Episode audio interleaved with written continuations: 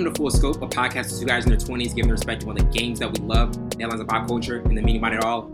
I'm your host, Windsor Burns. I haven't seen this guy in a long time. My counterpart, say I'm The boys are back in town. the boys are back in town. Man, you got less than a month. Well, yeah, less than a month to. Or that, that title changes. The, the, title changes. Yeah. That, that, that title, that, that intro will be changing. You're on the precipice, man. it's good to be back, man. It's good to be back. I have a full scope on life right now. I see what you did there. Uh, my ankle's getting better. I've did everything. I tore uh well, I dislocated my ankle. I broke uh my fibula. I tore two tendons. Uh they had to work on my Achilles. I have a metal rod in my leg and a metal the rod between my ball joint to make sure my my uh, ankle goes back in place. So I'm a million dollar man, baby, or hundred Every, everything man. is happening. oh yeah, my gosh! But but it's definitely it's definitely a, a good to have you back, and also to, to, to, be back again for another episode. We have a, a ton of topics. I mean, a, a, lot of things have been happening happening with especially the play in. Um, just starting that the NBA playoffs. First round is, is about is about to um to get headed up. But to start off with just thoughts on the current developments of the play in tournament and, and also just what we're thinking as these teams are heading into the first round. The Lakers, they had a, a very dramatic uh, win against Minnesota, yeah. almost almost blew it with, with, with, Anthony Davis fouling Mike Conley. Um, Chicago yeah. had a comeback win against Toronto last night. Um, the Pelicans didn't uh, didn't play Zion Williamson. That was that was a big topic of conversation. Um, you know, he he was practicing before dunking as well. A lot of a lot of speculation about that, and so OKC won yeah. that game. Um, but but looking at at the current developments of the play in, and Chicago is facing Miami tomorrow. OKC is um is going to be is going to be facing Minnesota tomorrow as well. What are your thoughts on the current developments of the play in, and just like you know which team could possibly make the most the most noise that that gets out of there? You know, I'm every year I'm I'm getting around to liking the play-in tournament because yes. you get an extra attorney before you know the playoffs. You get the, the last minute teams get that last minute rush to try to get into uh, the playoffs. But man, the the game I was looking at the most was obviously the Lakers and Timberwolves. I still have Lakers making to the NBA Finals. I know I That's said not crazy. Year. Like, well, it's like not crazy. You, the way you the way we're talking about it now, they're the seventh seed pacing a Memphis team without Steven Adams and Brandon Clarke. that actually they could they could run the table. For sure. And I mean, I mean, it's LeBron James, man. It, what a year it would cap off if he made it to the NBA Finals after uh, breaking Kareem Abdul-Jabbar's all-scoring record. Man, that team was 13th when he broke it. bro, it's crazy how basketball is. So just yeah. imagine if he got to the NBA Finals and won the NBA Finals. What a headline! What that's just moves him more towards that officiating, being official go of uh NBA basketball. So it's, it's but anywho, it's not gonna be Michael. it's not gonna be Michael. But man, I'm glad you mentioned the the the Zion Williamson thing, man. Come on, bro. And I'm I'm so happy that CJ McCollum finally was like, yo, bro we need everybody to play. Like, I understand you want to be Zion, bro. You're fully healthy. I see if you were injured or you were like it was a playing injury, bro. You were dunking. You're you're physically capable of helping your your basketball team. What is mm-hmm. going on, bro? Yeah. I say trade him. I'm on the board. I was I'm a huge, i a huge Zion Williamson. I think he would have been the difference maker in that game because every obviously he's the guy who's everybody's going to crash in. Now you right. got your shooters wide open, CJ McCollum on the wing. Or if everybody crashed down, he's at the three point line at the top of the key. He can knock those shots down. We've seen that throughout his career with Duke and with the excuse me with the Pelicans. But man, what a disappointment! And I think they were this close this look at the Thunder ain't nobody. They got a bunch of 20 year olds on the basketball team, and they're they're they have a they have a chance to go and make a uh, make a stamp in the playoffs. But man, I mean that's a, I think Pelicans was another one I was very excited about this year. But Zion has to play all year for them to be good, and yeah. that's I mean that was the biggest competent. takeaway. And I mean, and to answer your question, I think who makes the biggest noise is the Lakers, and it was going to be the Pelicans, but now I'm thinking the Bulls because Zach LaVine is back. He's fully highly healthy. impressed with what I'm seeing with Zach LaVine. And yes. he's a, I mean, I think it was last year when they were making noise and he got injured. Lonzo got injured. Mm-hmm. And then DeMar DeRozan got injured. So I think the Bulls, I think Bulls will come out and beat the Heat. I, I just because Bam, I, Bam is not playing like Bam three years ago or even in the bubble. Yeah, and their their rebounding is terrible with the Heat. So I think the Bulls have the upper hand. They have the high hand. I think the Bulls and Lakers will make a noise coming out to play play in tournament. Mm-hmm. Yeah, definitely. Um, and, and I mean also like when you look at you know Minnesota, what they had at the last game of the season, Rudy Gobert um, uh, uh, punching his teammate in the huddle, things going back and forth. Like it's always craziness surrounding Rudy Gobert at some point, and then the, the dysfunction that happened with that team. Like that's also another game where you where you can say, man, if Rudy Gobert was in it and he was able to, to, to kind of be able to fill in the gaps at, at some point with that and made a difference. But what are your thoughts on just like just the, that the end of the season for, for, for Minnesota happening that way? Obviously, they have one more game to, to, to like kind of kind of like get back in that eighth seed, but what did you think about like that kind of situation and, and you know the hype around it? If he was there, they it, it wouldn't have made a difference. Just given the chemistry with those guys, everybody's tired of them. Yeah, everybody, what they gave up to get Rudy Gobert is asinine. Let's just excuse me. Let's call a spade a spade. they gave away the kitchen sink, the the the AC, the entire everything bedroom. that they did, everything they gave away the whole house for this guy. Yeah, who's not a two way player.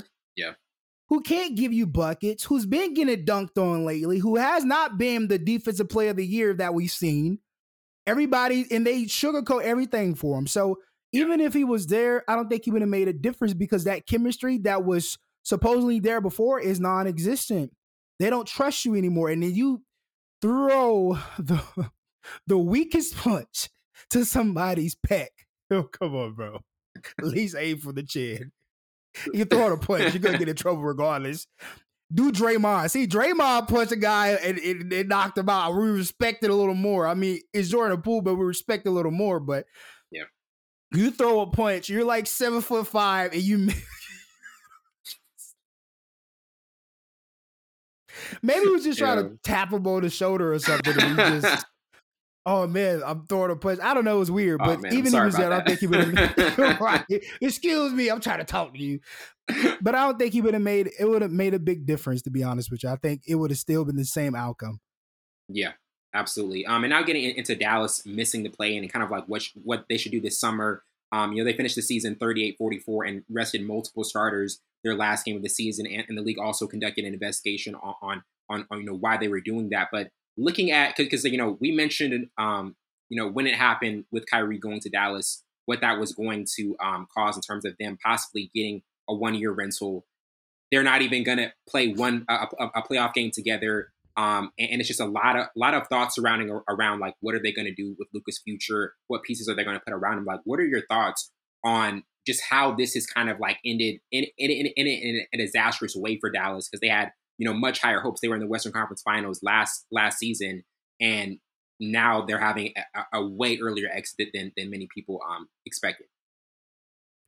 Well, eh, I love Mark Cuban to be yeah, I love Mark Cuban the way he does and try to get players in there and try to get the fans involved.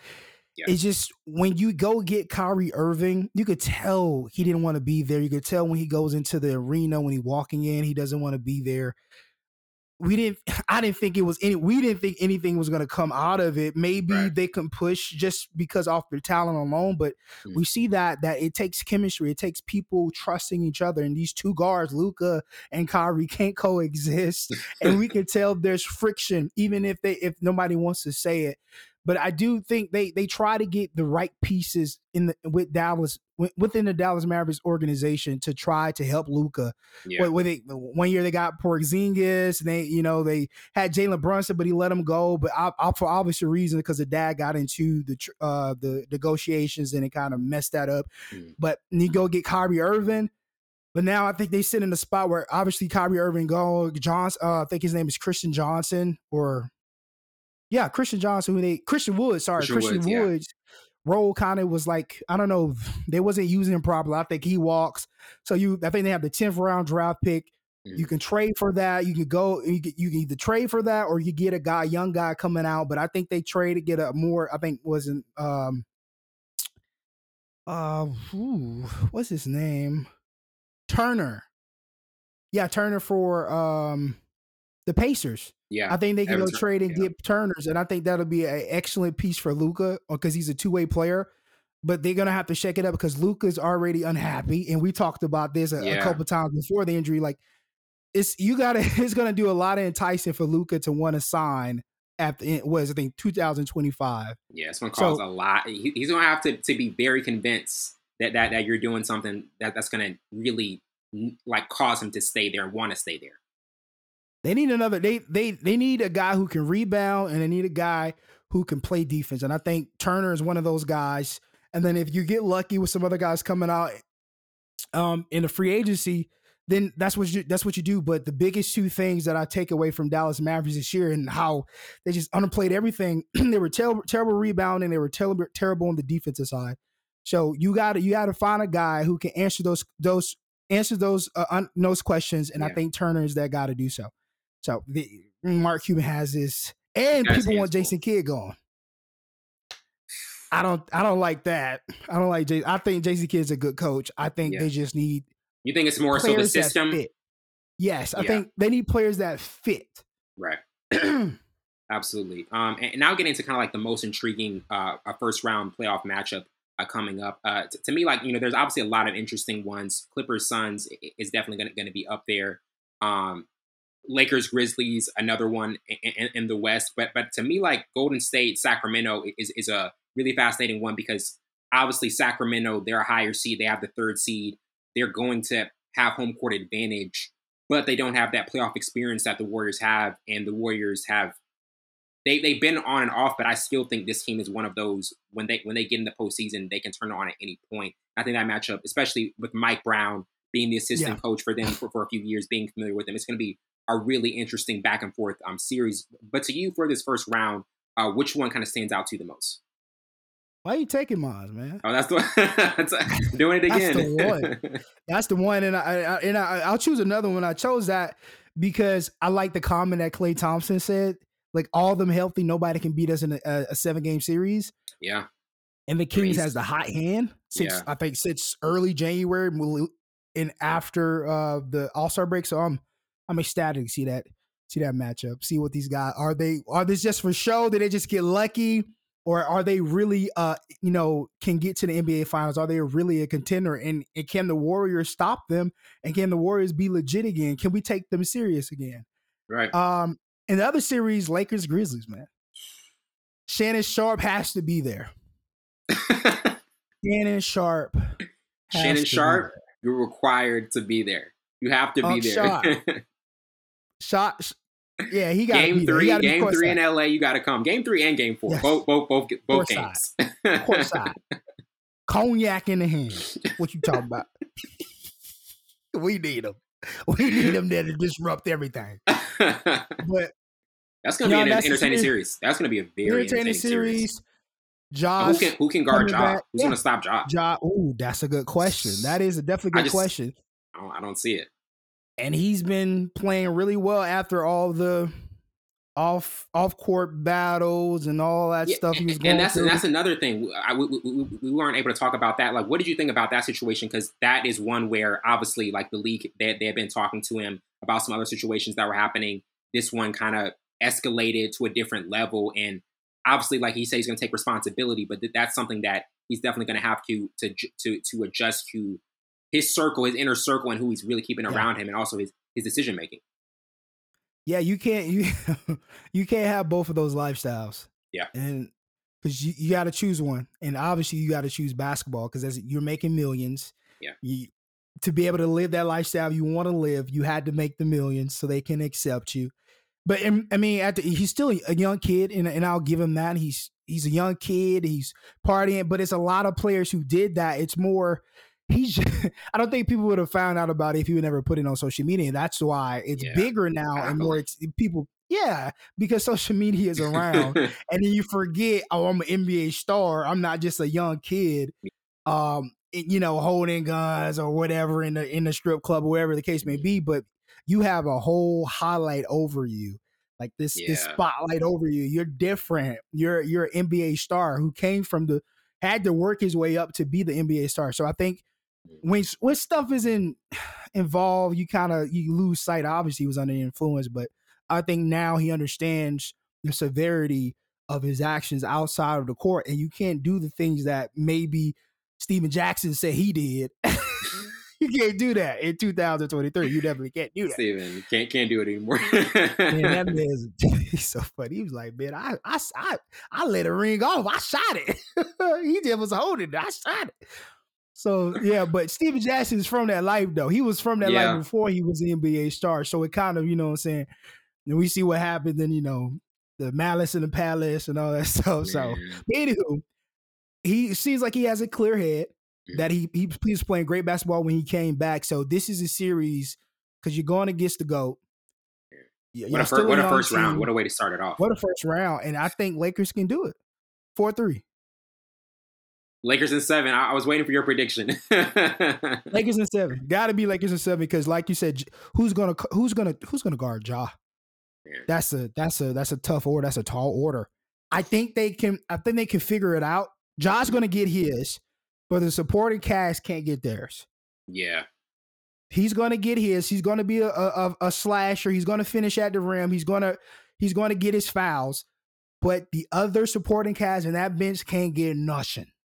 That's how they win.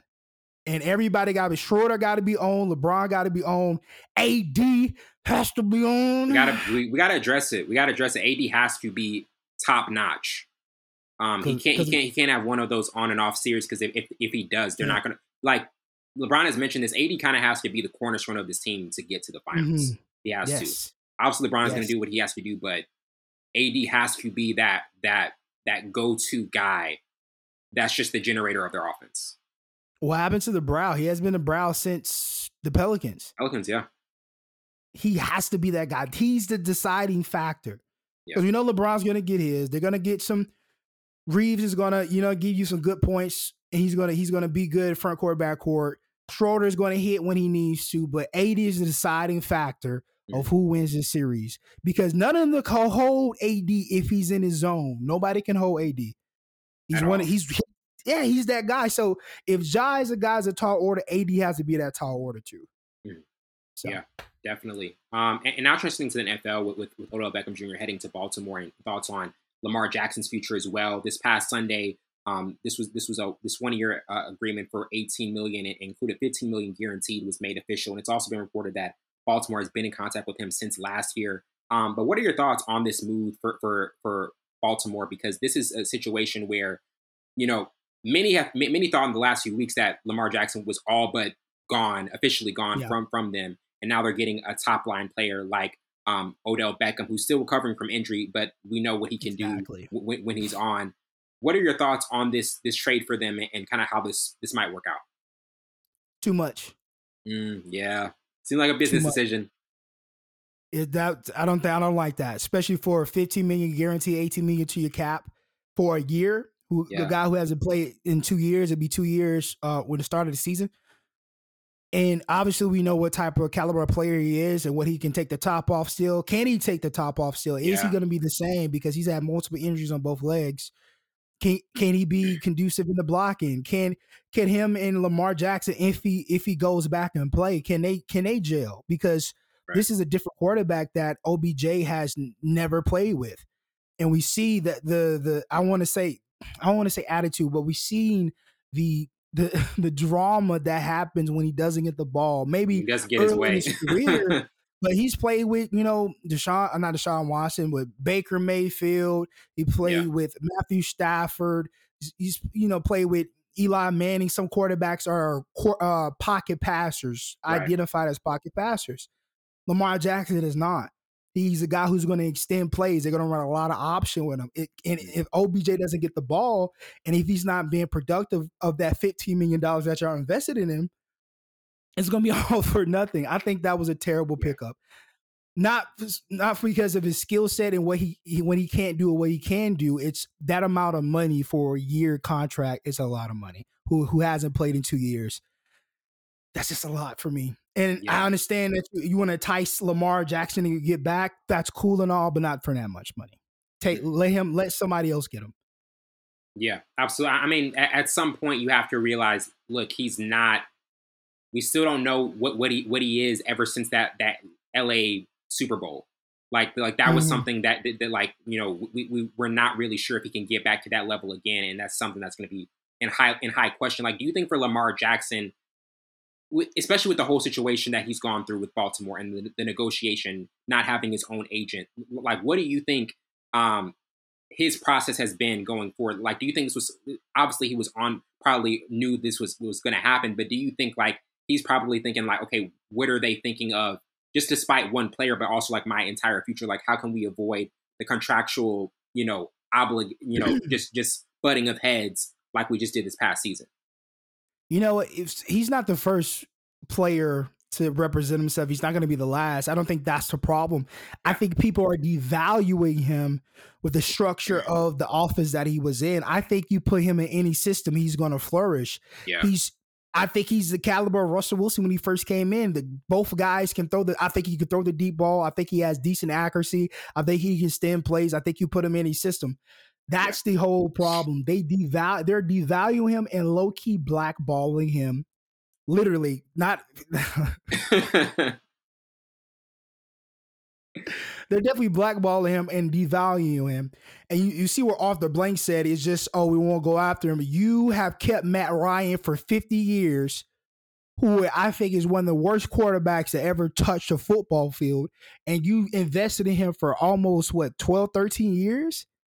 And you're talking about you don't want to get Lamar Jackson. Then you go get Marcus Mar- Mar- Mario- Mariota, who was terrible coming out of college. Bro, that just it just blackballing they're devaluing who what he really is. And you look at Baker Mayfield, all the quarterbacks that went before him who has not done anything. The guys why see that's what I hate. Why do we have to give this man a resume to show his value? Look what he's done in like three, four seasons. Look what Baker Mayfield has done in three, four seasons.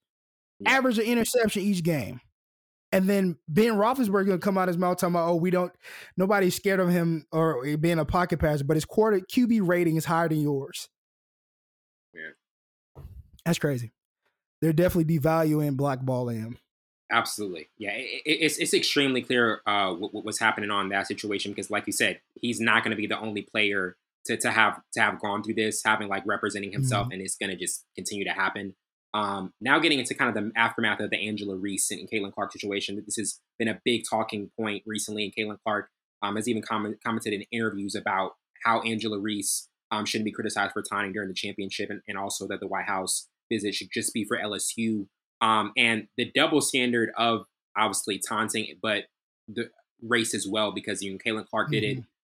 Really, no pushback for what she did. Yeah. But when Angela Reese, it just went, went a whole different level. Yeah. That it was, you know, not sportsmanlike uh, uh, behavior, different things Crazy. that just bringing things out of the book that was not the same for Caitlin Clark. But but what were your thoughts on this um, this situation and also just like the popularity Angela Reese is, is going to take women's college basketball going forward? Well, with the, with, with the Caitlin thing, that's not the only thing she did. Like she was talking trash the whole whole March Madness. Yeah, Talking about, oh, you can't shoot. Oh, sh- shut up. You can't do like she was doing the whole time. Yeah. And nobody said a word. But oh, it was unsportsmanlike because they lost. Come on, man. Let's and then what I hate the most, there should never be she Caitlin should never had to came on an interview and say, Oh, you don't need to you don't need to chastise her or say anything about what Angel Reese did. That should Mm. never be the case. right. Why does the white player have to come to the uh, to the offense of to the defense of Angel Reese? Mm. Why does that even a thing? Because all all these women been talking crap the whole March Madness. From South Carolina to to to them, like everybody's been talking crap, but when it's it's on the state, and they've been playing against each other for like forever since she says in high school. Mm. So it's not it's admiration on both sides, but that's what happens when you're competitive and you're playing a competitive sport. Yeah. That's going to happen. So I just thought it was blown out of proportion, obviously, and they don't want to say, "Oh, it's not a race thing." Oh, what she did, she didn't do it. She did it to the crowd. No, she did it to the players, and she was talking crap to the players the whole time. So it's crazy, man. it, it, it- it's one of those like you said it, it- it's it's one of those things where we can't we can't just give a pass when it comes to um one player and what they're doing because like you said like she was doing this she was doing much more stuff than was even even being chronicled and and and that's and that's right. just and that's something that happens a lot in sports, and especially when it comes to um, premier athletes and and which ones. Because like you know, even we look back in the '80s, um, Larry Bird, and Magic Johnson, that contrast. Um, Larry mm-hmm. Bird, he mm-hmm. kind of was like the the um the the extremely he he trash talked a lot as well. Like he was one of the most yes. like infamous yes, trash talkers that that, oh that we that we ever had. But then it was it was a different level because Magic Johnson he kind of was had the affable personality, wasn't didn't mm-hmm. seem as, as cutthroat, but when he needed to turn it on, he did. And so there was just a Definitely contrast. On, yeah. yeah, there was a contrast between those two players. Um, and, and now getting to, to, our next topic with early thoughts on the Gervonta Davis Ryan Garcia fight coming up. Oh yeah. Um, th- this is going to be a major one taking place on April 22nd, Las Vegas.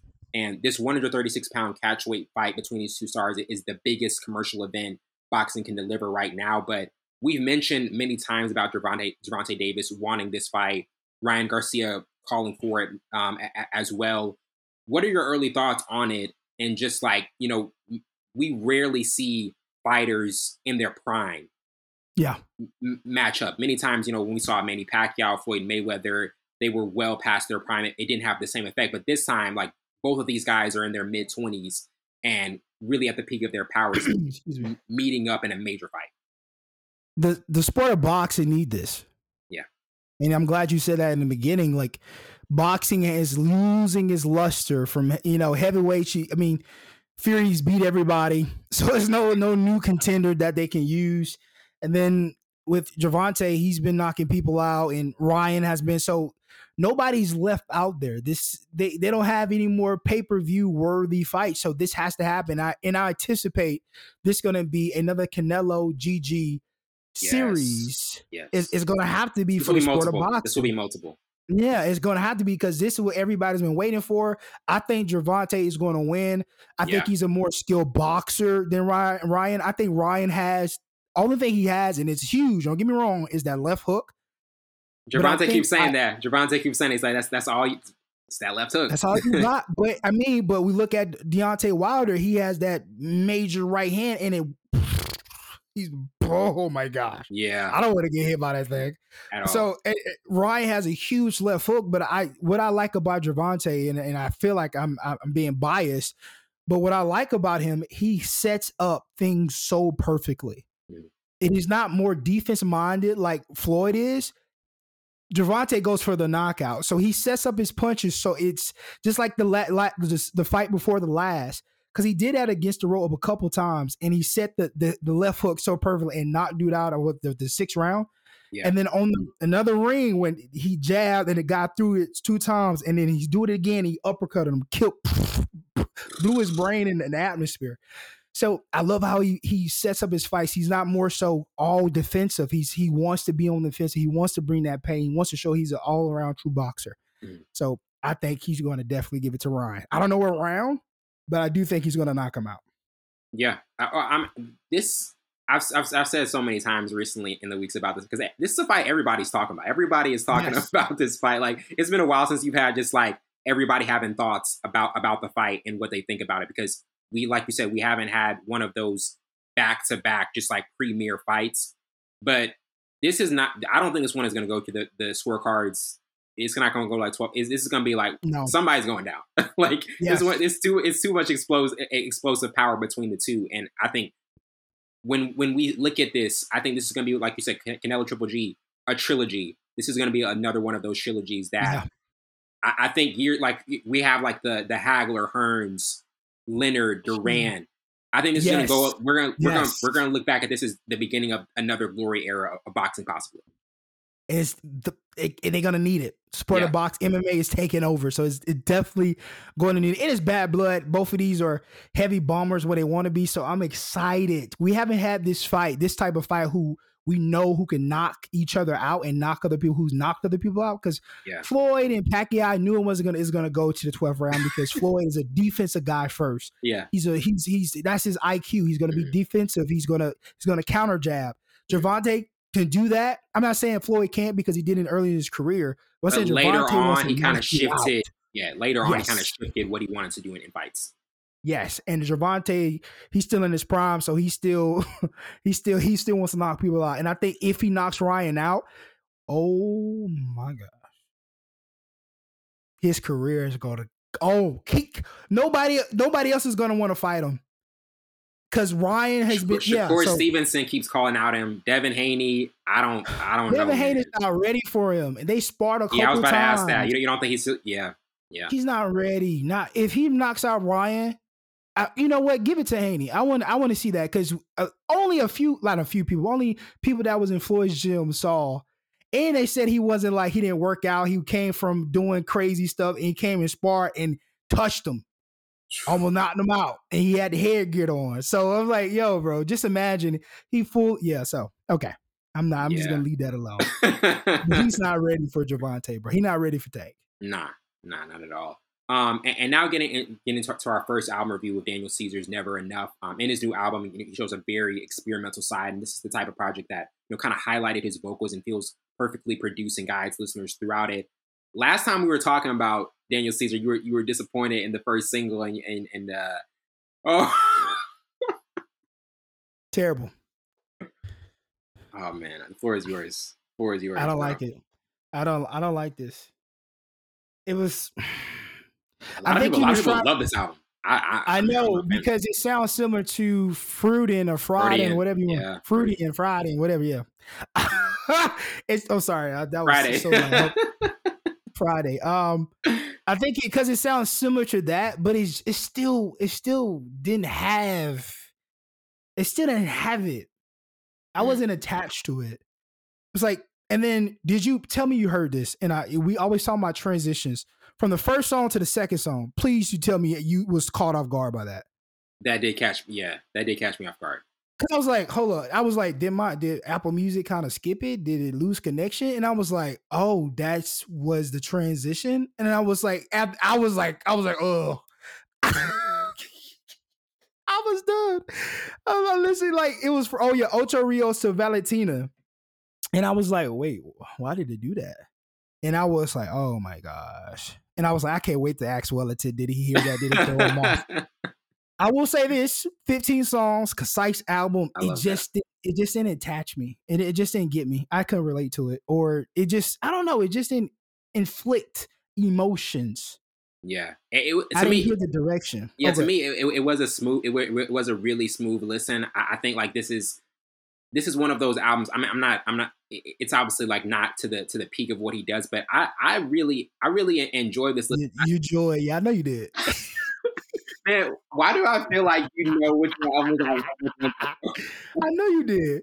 Cause I know you could. That's why I was first. That's why I was first. Uh, yeah, that's true. That's true. I did put it up top. I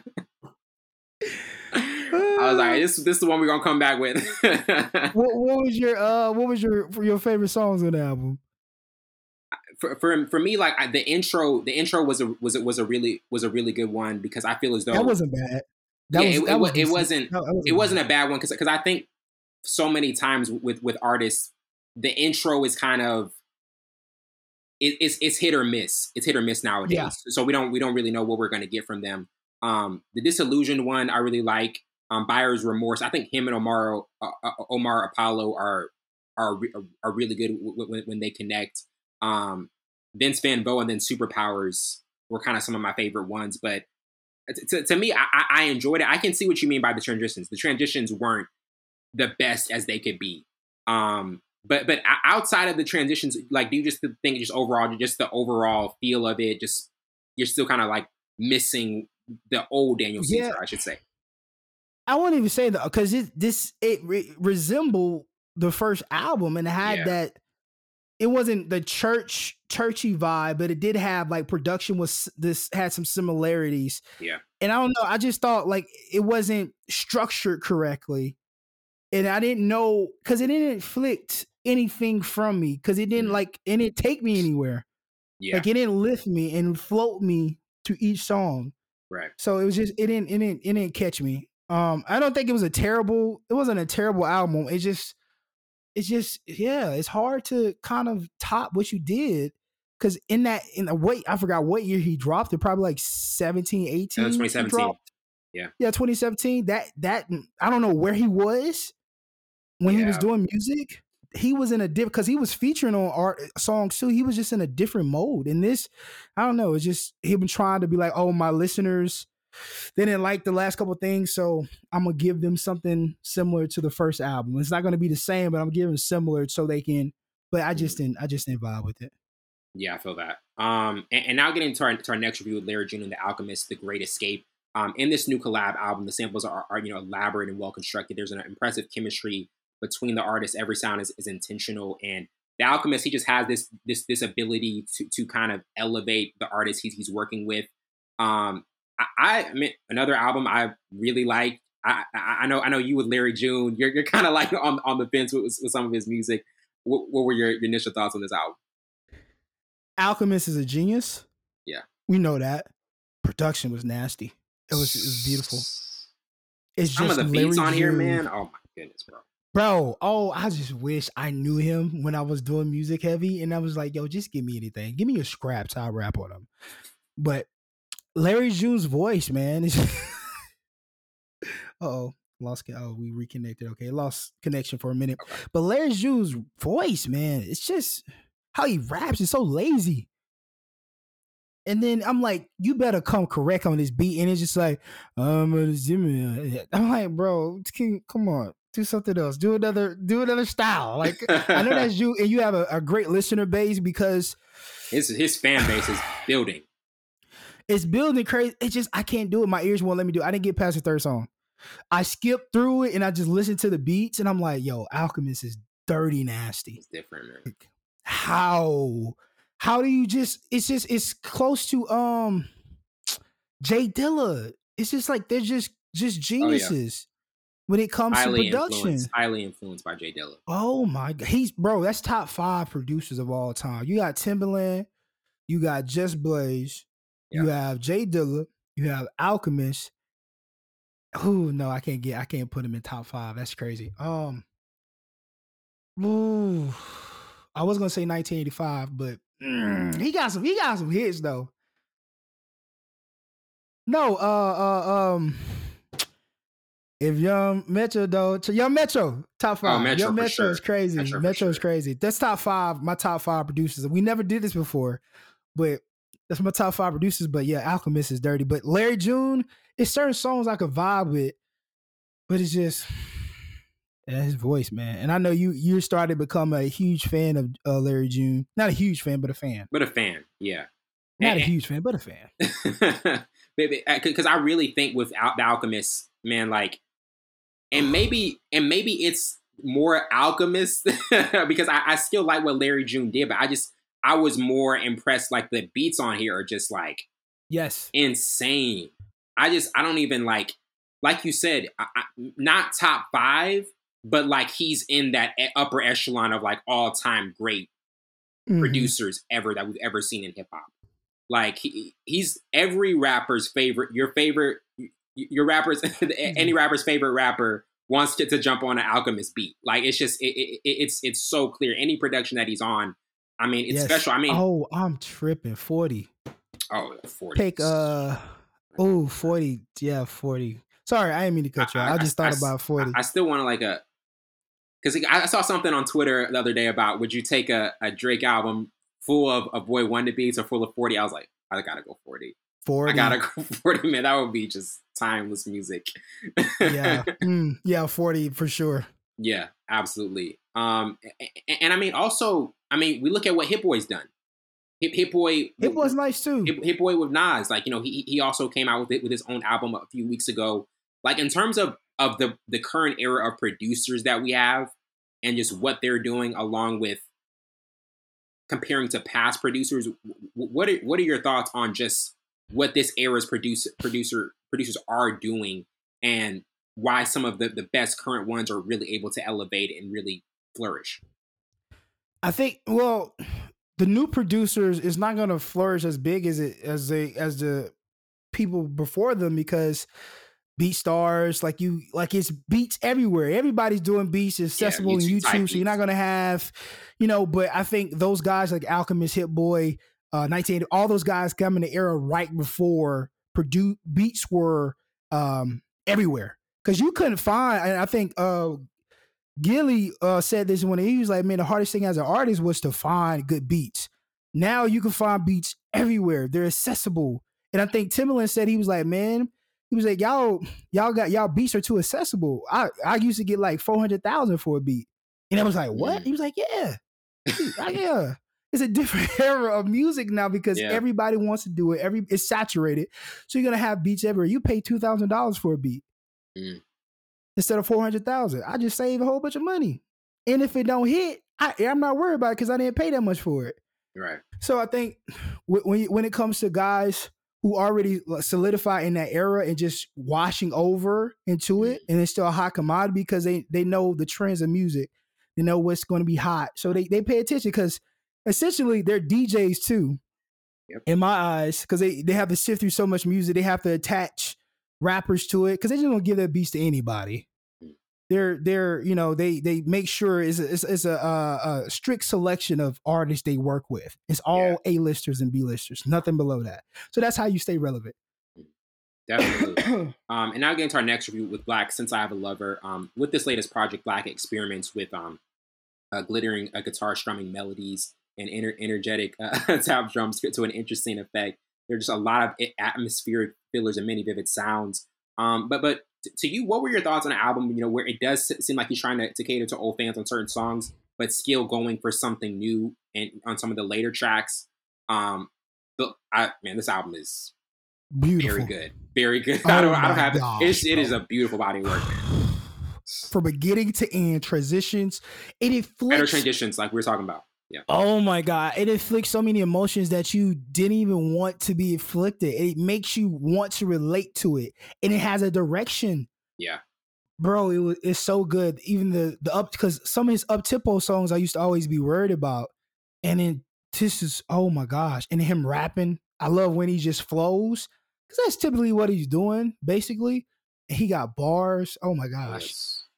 So but this album was this album was crazy i'm still listening to it. i don't skip it i play it from beginning to the nineteen end songs, I believe. Yeah, it's it's, it's, and i love every one of them it's straight run through. Um, that's the first time I ever say that.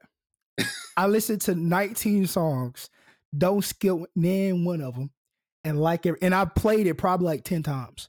Man, It's good. It's versatile. favorite album of the year Um, so far? Yes, yes. Yeah, Him and Don Toliver's. Really, They're my really two good favorites. projects. Yeah, really, really good projects from getting in. But I, I and I give it to to uh 6LACK's because it's that versatility in there. Because you get some pop, you get that in there, and you get the rapping, you get the the R and B. Like it's just so much. And, and then he has his own style that nobody can nobody can copy. It's his mix, mix and mastering is is so so consistent and so it's it's different. Mhm. Cause most of the time, like, bro, he really not doing much in these songs, Yeah. but it's just how they carry it in between, plugging things in between the, You know what I mean? Mhm. It's a lot how he how he configures and put songs together, and he's just a lyricist as well. And then he has crazy bars, and then his direction of his his albums is so nasty. Like he's yeah, he's that this album of the year so far. It's it's so many good tracks on here. Uh, Playing Yes. House, I'm a big fan of. Spirited Away. Oh my god, Um, that song that's the song that got me. yeah, it's it's, it's so good. Uh, Um, I think Temporary was another good one. Yes, Um, also, uh, since I since I have a lover as well. I mean, for a single Yeah, song, it flows well. yeah. It flows well within the album. I I really was Yes. wondering how that was going to fit, but I'm I'm impressed with this entire project. Would you have any you know really standout tracks that they that you keep going back to? Obviously, the whole album you, you enjoyed, but but are there any like top top ones? Since I love her playing house, Fatal Attraction is a good one. Yeah. Um, Chasing Feelings, Tit for Tat. I think Talk Back was a good one for me. Mm-hmm. Um, I love the one with Don Toliver, Temporary. Like, as soon as it came on, I didn't look at the um the track list. I just played it, and I was Yeah. like, "Oh, that sounds like Don Toliver." Yeah. And I was just, "Oh, they fit so perfectly." yes. I wish he would have got him on his album. It would have been dope. I wish he would have got that was him that on- was a yeah, bit of a miss that he, didn't, that he didn't add him. on. Yes, Yeah. bro. Because you know we talked about this a couple times. Some artists don't gel well, but Right. because they have two different styles, but it just it just works perfectly. Yeah, it was dope. And he came back with a vengeance. came back with Yes, a really and I- good single. Yes. yeah. And I like the the little little snippets of like we we starving. You need to feed us, feed us some music.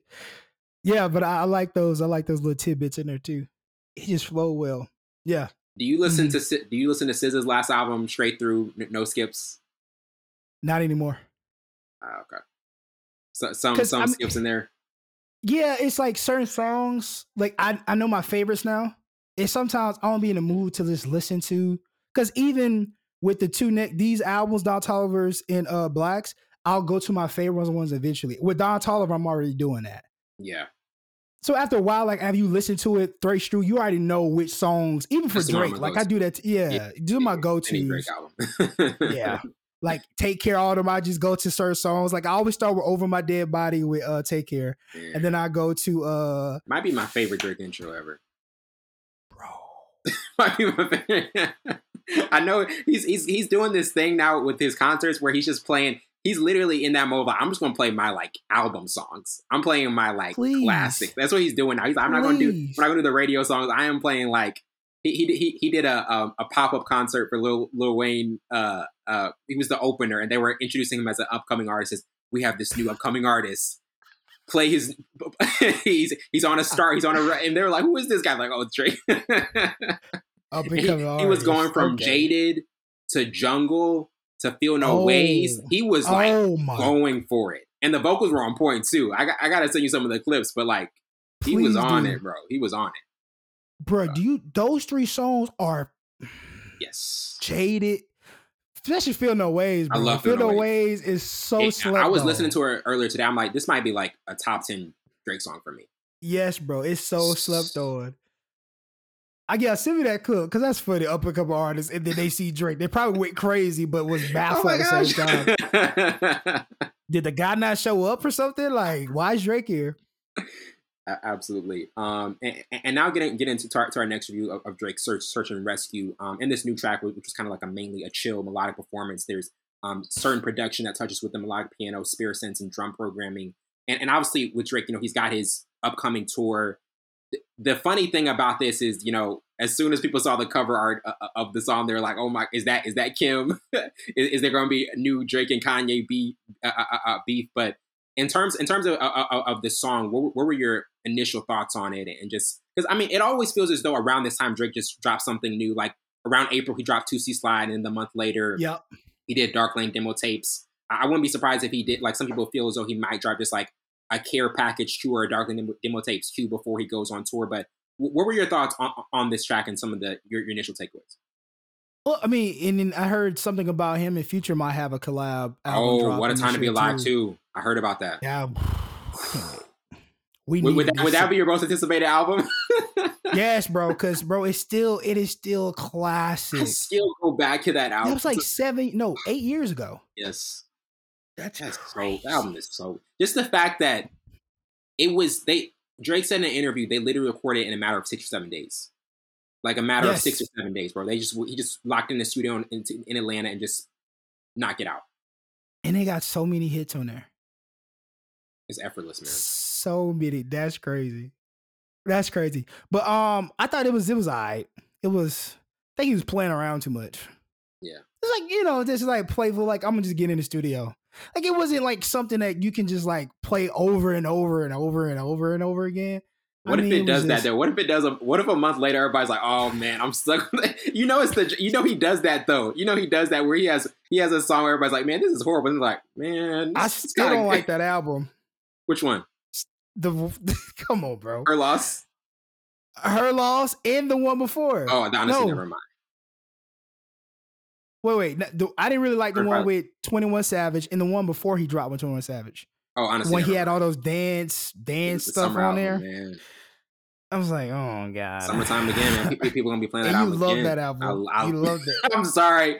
Listen to say me. That's I'm not gonna say where I rank it, but I, I like I like it a lot. It- bro, it better be dead last. What are you talking about? What are we talking about? he's Here, put out, but the thing is, he's put out. Like, I I like the album a lot, but I have to. I I know I can't put it up. Like, he's put out too much good music. It's just like when you get into his catalog. Like I even saw somebody comparing like "So Far Gone" or "If You're Reading This Is Too Late." Like those are two amazing mixtapes. It's like, what do you? How do you compare his music and the catalog that he's on? Like even Jim Jones was saying, like even if you don't like him, you have to put him in the top five or top ten. Yes, like, you, you have to. He's done too much because like even with Jay Z, like Jay Z, he's he's been on a run, but he's not every year. You're going to hear Drake every year. He's going to be around. Mm-hmm. He's gonna be on features. He's gonna and he he touched different genres of music, and I think that's the greatness of him, man. You you can hate him as an individual, like because he's Canadian or whatever, but you can't deny his greatness and what he's done for the for hip hop and music, bro. You can't yeah. not you can't deny what he's done. That boy's a staple. Ten years and running. It's hard. It's hard to do. It's very hard to do. Since 09. Since 09, he's been going crazy. Which is insane, bro. And his mixtape almost had a Grammy. That is so tough. Like So Far Gone is I know it's a mixtape, but it's it's one of the best mixtapes I've ever heard. I like I, I still can can run that from from from top top to bottom. Top to Lust for Life, Houston, Atlanta, Vegas. don't even don't even even the the last Say what's real. The, with the champagne popping. Boop, are we done? I think we're done. I let it play, bro. It's so I still soothing. listen to it. boop, boop, boop, like it's so soothing. I'm like, bro, why am I just skip it? Yeah, but, but it's no, like I still want to listen. exactly.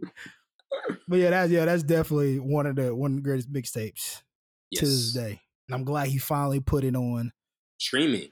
Yeah. Yes. Yeah, definitely. Mm. Um, comeback season. Do you still listen to comeback season? I'm not gonna lie. There's some songs on comeback season I still still, still oh, there's, to. Um, uh, closer to my dreams from a comeback season. Going in for um, life. Going in for life. It's it's it's three more songs that comeback season that I still listen to on YouTube because you can't listen to anywhere else. Yeah. Um, please put that on streaming. yeah, he needs to. He needs to. Yeah, definitely. Was it Fourth of July on there with uh Jhené? I think it might have been. Or was that was a that was a was it? I don't think that, that everyone has been on a. I think that was a single actually. Oh, I could have swore he put that. But uh, man, that's another collab. I wish they could go back, but she's mad because he put the song on the album. Bro, you weren't gonna do nothing with it. from time, like she got mad because of that. The from time well, that's one. A, that's the story. Like that was supposed to be for our album, and Drake put it on his. Oh, okay. And so even when they was doing Saturday Night Live or whatever, everybody was hugging each other. She like dissed them. And she moved away from it and hugged somebody else. Like you never see that clip? Oh yes, I remember that now. yeah, they don't they haven't collab ever since. But that's the story that's going around. Like she got mad because of that song. Time is one of my favorites. Bro, what? It needed to be on his album. What are you doing? I didn't want to listen song. to your album. That's an album song, man. For sure. Oh my Absolutely he's got too much good music. We got to. it's just ridiculous. We can go on for. We just need. We just need to do a Drake. Uh, yeah, Drake episode. Thing, really rank his stuff. We got to. We got to do official ranking of, of, all his albums. Um, and, and now get into Kaytranada and Amine's uh, featuring Pharrell's Forever. Um, this is the lead single for Kaytranada and Amine's joint album coming yeah. up, and it's rooted in a per- percussive beat. Pharrell's song production and whistle chorus blends um perfectly with the track's hazy atmosphere. But what were your thoughts on this lead single? This is obviously one that I feel just makes sense it makes sense yes. with, with, with these artists combining and, and it really goes yes. well. Yes. Mine is such an underrated rapper. I know because he's like an anime and just like one of those, you know, I won't call him weird, but you know what I mean? But that boy spits, bro. Mm-hmm. Boy can rap. Yeah. And yeah, this song was fire. Production was crazy. Even the sample of Pharrell's voice was crazy. Yeah, but yeah, I, am I'm, I'm excited about their the joint album because I because he can rap on anything. He, we we've seen that in his albums. Yeah, he got he has a lot of versatility, and he he's a lyricist and, and a bar guy. So and then he's just charismatic when it comes to making music. So I'm excited. I'm excited about this album.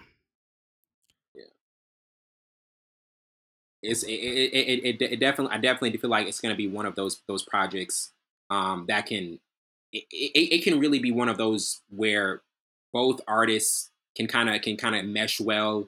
It's this is a this is a good lead single. This is the type of single that that that you want to hear going forward because sometimes you're when we hear a lead single, especially for a, for two artists collabing, we're like, okay, is this actually going to work? Is this really gonna is this really gonna go together? This one definitely has our expectations up for for a really for a really good project. It better. It can't be long though.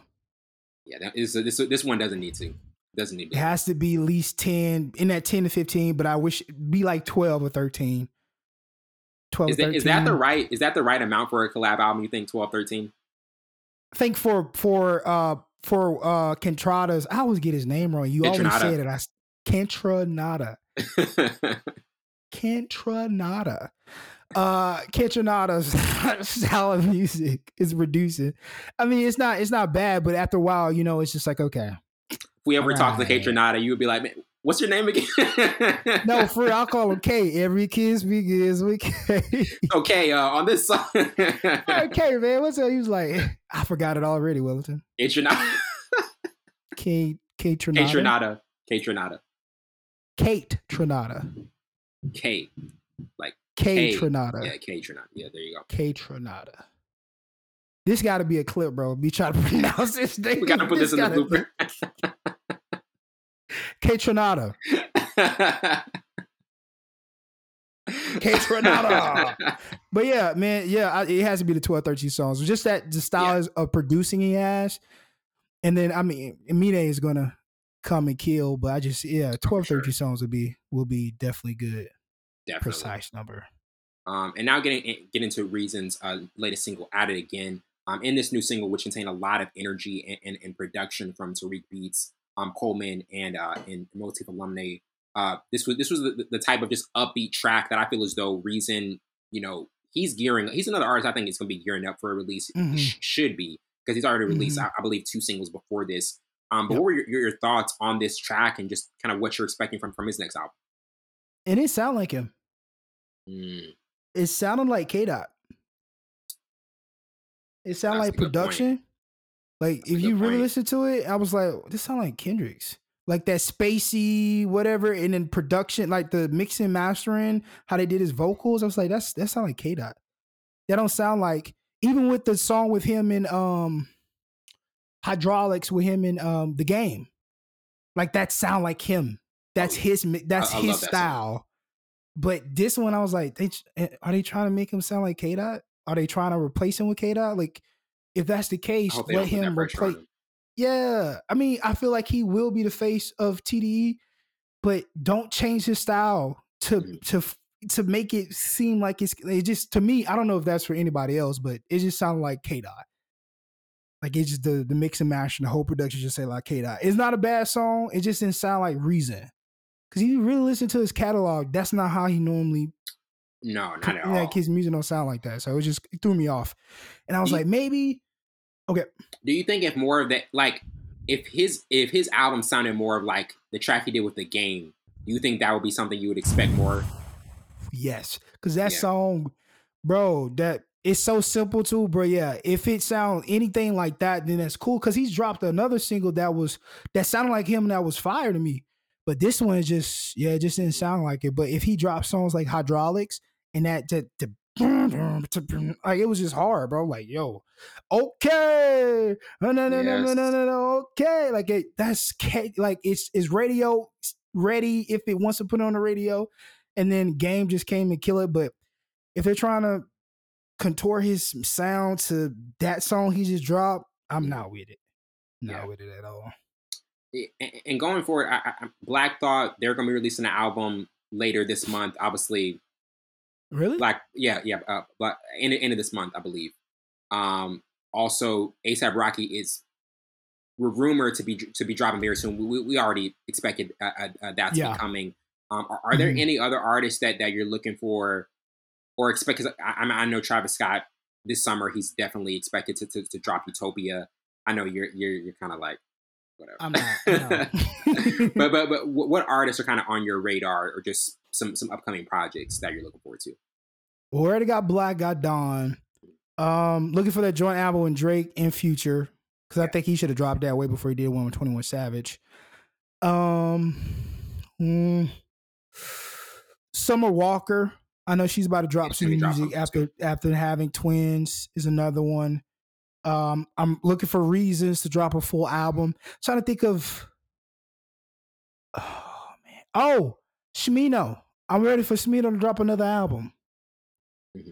Yeah, I, I, think, I think he's gonna be dropping a, a mixtape soon. So he says he's gonna be dr- dropping something else. In J Cole. Yeah, it's time. I'm ready. It's time, bro. That last album, ugh, you gotta you gotta win me back over. Cause that last album didn't do it for me. It didn't yeah. do it for me. And he's he's definitely my top five. So yeah, but no, no, I'm I'm looking for those. But if J Cole dropped this shit, that would make me that would make me elated. Even J because he's starting. To, he was doing his the Dreamville Festival a couple weeks ago, and yeah. I was watching some of him perform as well. Man, like another one. He's got a catalog. He's he's he's been doing it. He's been doing it a while, man. It's extensive, bro. he's and it's his own style. You can't copy yeah. him. Maybe it's it's his his his accent or something, but it's just how he writes his his his his his, his rhymes, his rhymes, bro, and how he come. Yeah, it's just crazy, bro. And he just always finds different melodies and different ways to chop it up with his cadence. It's just like, bro, yeah, he's uh Benjamin and the Big Bang. Like it's just like crazy, bro. Like J. Cole bro, is him, man. So absolutely. that last album really baffled me mm-hmm. that you, you, that it did turn over like I thought it was gonna do. So I remember we had Maurice on it, and you were saying like just the the first time you were listening, you were like, I, I gotta, I, I, gotta re recheck it to actually what I'm what I'm hearing because it's not what I'm what, what I'm wanting. this is not what I wanted. Well, we're gonna take a quick break and we'll be right back with our review of He Got Game.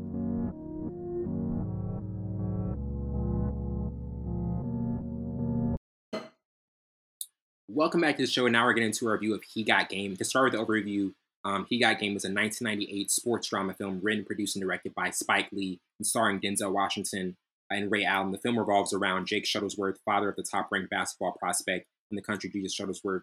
Jake, in prison for killing his wife, is released on par- par- parole for a week the state's governor to, to, persuade his son to play for the governor's alma mater in exchange for a reduced prison sentence. Had a budget of 25 million and brought in 22.3 million into the box office. I mean, also had an 80% rating on Rotten Tomatoes. And, and, looking back at this film, obviously this is this is one of the, the most famous um, sports movies ever. Obviously, when you mm-hmm. have an actor like Denzel and then um, Ray Allen, a, a, yeah. a, current player at the time, but obviously now a former player as we look back.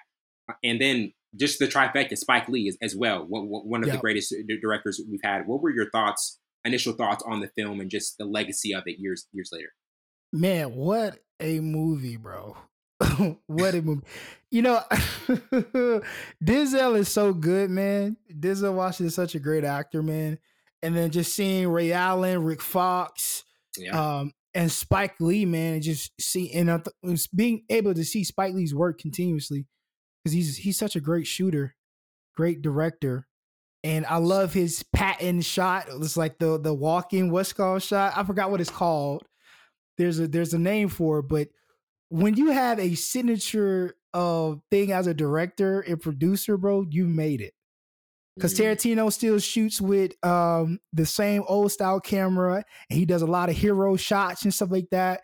You look at Martin Scorsese, his oh man, how he shoots is like the zero in. It's just like how once you make you have a a pattern of what you do as a producer or director, bro, you made it. So Spike Lee being able to see Spike Lee's work, bro, I'm I wish I was a producer. I wish I was a director. I'm not about to go back to school for that. I'm not about to go back to school. Those days yeah. over. but I thought I thought this was the the amount the budget they had was really yeah. dope, and just seeing different sides of Coney Island, New York, Man. just seeing those different nostalgic things. Yes, yes, and I the acting wasn't half bad with Ray Allen. I thought he did a decent job. Yeah. I thought he did. Ray Allen did a decent job with his acting skills. And, and and now getting to our to our first topic, um, from one to four stars, what would you give it? Um, to, to you, what would be your particular rating for this film, and kind of some of the reasons? I'll give it three stars. Yeah. Uh, just because I mean, literally Denzel Washington carried this whole movie. Obviously, I was about to say this is one of the biggest carries Denzel ever did. Shoulders, back, legs, thighs, everything hurt. Uh, but yeah, I thought it was I thought it was still good though because it was a Spike Lee film. I mean, that's like, like I said, Ray Allen's you know his his acting wasn't bad. I love Rosario Dawson. Ro- Rosario Dawson, she's such a good actress, and she was up and coming too. And her and it's just like And Hill Harper too. Hill Harper was a, a up and coming uh, actor. He's played in a lot of Spike Lee films, and he's he's got into some bigger roles as he's progressed and got older. Yeah. But I thought, thought for the most part, this was a was a, was a good film. Three stars. It wasn't anything big, but I think if you had another, obviously Denzel took up the whole payroll, so you can't really get any other big art big actor in there. But I think, Yeah. but Denzel did a phenomenal job with that afro. If you touch the fro, it will pop say, "You Got got to go." That's the number one thing I was thinking about. The saying. I think that's where the I think that's where it came from. oh my gosh. and, and, and I, I would go with three as well with this film. I think you know Spike Lee's direction is just already near the top of his game, and it really combines trenchant commentary with signature vi- visuals, and and obviously just a, a- an extremely strong performance from from from Denzel, who who just shows you know the seasoned nature of his acting, and, and just Mhm. he can he can obviously we- we've mentioned this so many times. He can he can put himself in any type of film, and it's gonna work. He's really he's, he's really except for Deja Vu, except for Deja. Wait, you don't like Deja Vu? we we reviewed that and you said that was one of your like least favorite Denzel movie Denzel Denzel movies ever. Like you you Oh, You- with yeah. uh, Sanaa Lathan. yeah Yes, I stand by that. I stand by that. one of his few misses. One of his And it wasn't all because of him. It was because of Sanaa Lathan's actor. Uh, Right. the- and then the storyline was very terrible. I thought, yeah. Yeah. But okay, I, now thank you for refreshing my memory. I was like, wait, wait, you don't like Deja Vu? I don't like Deja Vu. yeah. That's crazy. Um, and now getting into our to our next topic, favorite character. Um, I would go with Jake because you know he was already juggling Yeah. remorse and, and trying to, to reconnect with his son through you know different circumstances, which was one of the most um, pivotal storylines of the film. So, to you overall, who was your, your favorite character in this Ooh. I'll have to say I'll have to say Jesus. Jesus Shuttlesworth. Because just look at because how many how many fathers we know who live through their sons who didn't make it or just push them Right. a lot harder, like through sports and stuff. And then you lose your mom, and then you resent your dad even more. And then once he gets out, he's trying to persuade you. Like, how you even get out, bro? How you try to persuade me to go to college and you you killed my Dukes? You ain't did enough for me. And he was a butthole. He was a drunk. You know, so just his childhood was easy. Already gr- growing up in the projects and then growing out with his mom. So it's just a lot of. I like this character. He had to grow up faster, and he had to take care of his, his uh, I think his little sister, Yeah, if I'm not little sister. mistaken. Yeah. So it's just like he had to grow up faster than he, what he wanted. It's just a lot going on. Obviously, it was an accident. He didn't try to kill his wife. Yeah, when, But- you, when you look back at the flashback, yeah, Yeah, but hey, but I like the character because he had to grow up fast. He had a big decision, but in the end, he chose the school. But he still ain't get out of jail. So that was the saddest part, though, bro. really was. I was like, oh, Out of all the oh. scenes, that's that's the one that just man. yikes. like that was a yeah, that was crazy. Still in the Um, and now, now, and now getting in- in- into our next topic with most memorable scenes I had. He's not a stranger. He's our father. Also, the, the Yeah. Lincoln Rail Splitters introducing themselves, Mhm. becoming Jesus Shuttlesworth and Jake introducing to his son why he picked that name. Uh, the cemetery scene, also the that was a decision, then, then, then finally uh, the one-on-one game. One of, one of the most infamous Oh, one-on-one yes. games we- we've had in a while. A lot of times we don't have quality one-on-one games in movies, but but this one was, was definitely dope. definitely up there. Uh, to, to you, what were your some memorable some of your memorable scenes overall? All those for sure, especially the one-on-one scene, man. What a scene! Yeah. And, yeah, just I, and I know Denzel had to like um improvise, especially that running around after he scored. I'm feeling good. He just kept running around, knew he was out of breath. he even said in the interview he wasn't supposed to to score as much as he did, but just some of them just were falling. He's like, I'm just gonna keep rolling with it. Oh, oh man, I didn't see that interview. Yeah. That's so dope. Yeah, I didn't know he could ball. I think he could ball a little bit for real. I think he could ball a little bit for real. Yeah. that old school uh hierarchy hierarchy. Bro, and he got to play against Ray Allen. Bro, yes, that is crazy. And that's when Ray Allen was like ducking on everybody, taking it, shooting it like he did it all. Um, but the other scene I like was um when he was looking for his son or trying to talk to Layla or Lala or Lala, there's Lala, mm. and then the old boy tried to get in front of him. He gave him one of the signature Denzel Washington's elbows to the throat. Somebody said he went, he went into a full training day. I was just about to say that. What he learned on the training day. How do you go from like one character to immediately one of your future? Bro, he did it so fast, bro. It's the same movement in Man. every movie he used it in. It's the same movement. It is so consistent. But that was a good scene. And then um the scene with um when Jesus and Lala, they were at, I think they were at Coney Island.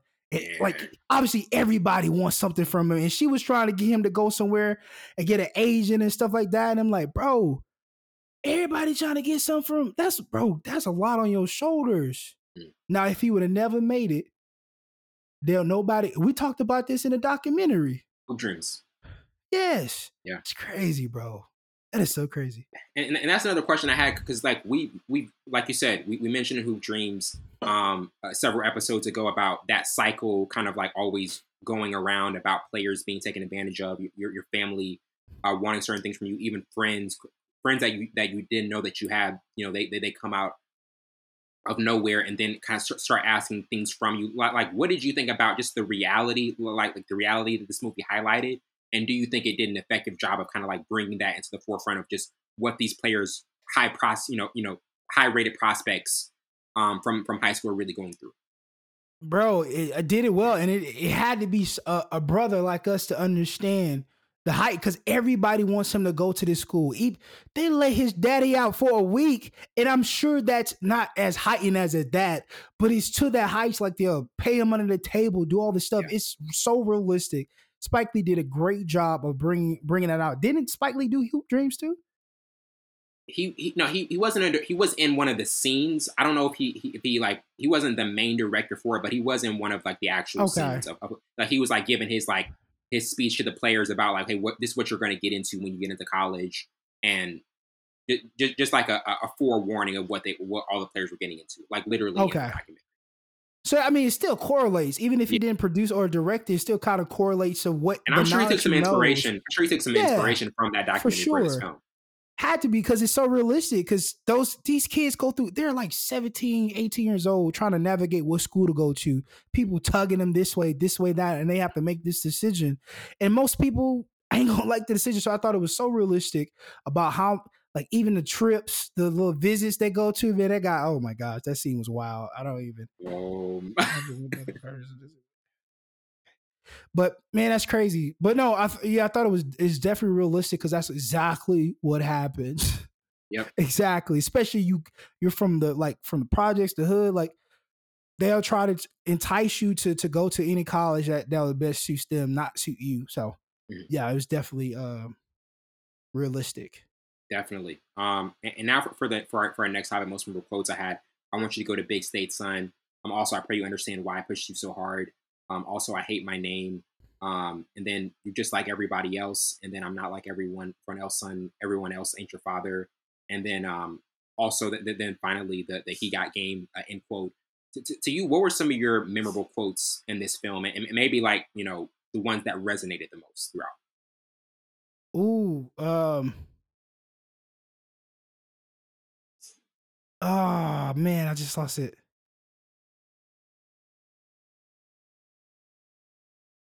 Oh my gosh. I might oh, just no, do this. Maybe I, I lost it. Uh Oh, was there any like one-on-one dialogue or, or one maybe like like because I know Jake and Jake, Jake and Jesus had they had a lot of moments. Yeah, like, had a lot, lot of, of one-on-one. Was was there any one specific one that stood out to you? When it was walking the pier, that whole exchange or whatever, and then he was like, "I hate my name. What kind of name is Jesus anyway? It's biblical." he said, "Yeah, no kidding." Like he, like well, I don't understand why you hate your name because Jesus Shuttlesworth. That's hard. That that's is that's hard a, name, bro. That's a hard name. What? Um, and then and then when he was like, Jesus was like, God ain't crap. Number one, why you got to use that kind of language? Why you got you can't heathen now? Like it's so funny in that exchange because he trying to be a father, but he doesn't see you as a father. So that dialogue is crazy to to think about because you're trying to be a father after all the years obviously you've been in jail and stuff, but he doesn't see it that way. So it's kind of conflicting because he's older now. He has his own mindset. He's you know changing. So I thought that dialogue was really good. But like he got game, obviously is the best one. Obviously, it's the yeah. name. As was back in the day, they had to say the name of the, the movie. yeah, yeah. He got game. Definitely. No, oh, another quote. He was like, uh, oh, after he won in the one on one, he was like, I don't hear you now. Like, I don't hear you now. But you go home, go home, Jake. yeah, Jake. like he was going after him. Like he was oh going after him, bro. that's your father, man. That's, yeah, that's, that's kind of there's a line you don't cross. Um, and, and, now getting into kind of like what did you like the most about the storyline? Uh, to, to, me, again, like how we mentioned earlier about the reality highlighted front for these um for these high school uh, prospect players, um, the limelight that they're, that they're being put into, but just also the reality of knowing that not everybody that's circulated around them is has their best interest in mind. I thought was is a, a great a great point to a great point to, to bring to the forefront as we've seen it in, in, in other basketball documentaries and in certain yeah. films. What in particular of this storyline did you kind of like the most? It was I, I, like it because obviously it's, it's it's crazy that probably would never happen. A governor get a yeah, but I I, I love the severity that he yeah, went one to week. because one week because it ain't like any if how what else would you put in there to kind of like spruce it up like a father who killed right. his wife comes out of jail because his son is a or whatever like that never happens. So you have to have that impossible in there that surrounds with real, uh, realistic and authentic, authenticity of what really happens, whether it's football, basketball, baseball, whatever. A high school student trying to choose where he's going to be for the next four years. And I thought it was so the storyline was so realistic, and it showed different parts of a kid having to grow up about forgiveness, about seeing through the pain, healing from the pain, not holding grudges, and as a father doing the same thing. So it's just like a bunch of healing within the within the um the film, and also about like navigating through all the bull, man. Yeah. Everybody wants something from you. Nobody's genuine. Every even your girlfriend, she's you know having and you know with the with the ball head dude that got punched by Denzel Washington. So They're literally like, at the pool in front of him. Right, bro. It, low key doesn't care because he, he sees yeah, it too. He's like, whatever. Right. right. So it's just like nobody's genuine. Nobody really cares about my well being. Yeah. Even my pops after all these years is out because the governor wants him to go to you know the state. So and, and another thing that was mentioned, um, that, that I've seen mentioned in certain articles about the movie is that if the mom hadn't been killed, she probably was going to be the one stable force in his life because I think she was the one yes. to keep him level headed. Like, do you think that was another like if she was probably if we had seen her in the movie, do you think she probably would have had a, a, a better guidance or or just influence on him? Of course, because you see, I think I I, I want to say this is correct. You see little not flashbacks, but where she's sitting down and talking to Jesus, mm-hmm. like he's like remembering her and she's she's still giving him advice yeah, so I think like even if she was there, because she was like the all right, all right, Jake, you not Jake, yeah, Jake, you need to calm down, leave the boy alone. Like she was that that soft spot because he was so hard on them kids. Yeah. Especially, yeah, he was so hard on them. Even his cousin, um, Booger. Oh, uh, what? Uh, Booger. Yeah. what a name. What a name. Booger, he was so hard on Booger too, man. Booger, get out of my house. You always eating my food. Get out of here. So it's just like, yeah, obviously, if she was if she was still alive, I think it would have she was she she would have had him making um, clear minded decisions, but you needed to have her taken away because that's his stability. Because some of these kids don't have stability. Some of these kids' moms are on drugs, boom, boom, boom. Pro- like realistic. I mean, she she died, but realistically, some of these mothers are not in these kids' lives either. So I think it, it had to be something horrendous like that to kind of bring the story yeah. out a little more. And it had to be an accident because then we see he's really not that type of guy. And he has to cope. It's really through. not him. That's really not the yeah. he is, but he's, he's, so we, he's being changed. So we see development of the character throughout the film. Because obviously he's a drunk. He wants what's best for his kid. He's pushing him to be better than he was. And that's a lot of fathers. But then, yeah, it's just like that's not really him. He's like, oh my gosh, like, uh, baby, baby, wake up. Like, so you see the different style, the different sides of this character, and I really thought it was the storyline was really good. Definitely. But I, th- yeah, if she was alive, I think she was definitely be that that calming factor to to weed everything out for him. Um, and now get into our last topic, two years from now. Like, do you still think this will be watchable, and intriguing? And this has been around so many years. It, Yes. The in- influence is super high, and, and- and we all know like this is the type of movie, such a memorable film. Yes. One one that is that, that is to the test of time. Obviously, having having Ray Allen in it yes. wasn't an experienced actor, but like, but like you said, held held his own in, in, in certain aspects, especially when you have a, a top tier legendary actor like Denzel, and then Spike Lee d- directing it. Like to, to you, what do you not only just in terms of just how well it's aged, where do you think it ranks among like some of the greatest basketball films or sports films we've had? top five, man. Top, top, top five. And I can't give you a specific top five. I know Glory Road is in there. Yes, Coach gotta, we gotta Carter. review that one. Yeah, Coach Carter's in there. He got game. Ooh, uh, uh, uh, um, with um the twins, A and K all the way. Ah, what's the name of the movie with um Marlon Wayans and the other guy? His brother becomes a ghost, and they play with the Huskies. Oh, I forgot the name of the movie, but what a great film! That was a great movie as well. But anyway, I think this is top, definitely top five, top ten.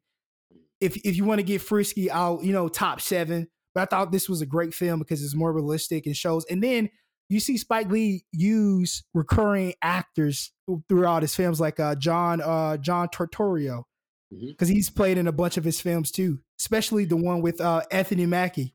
We was a mob boss.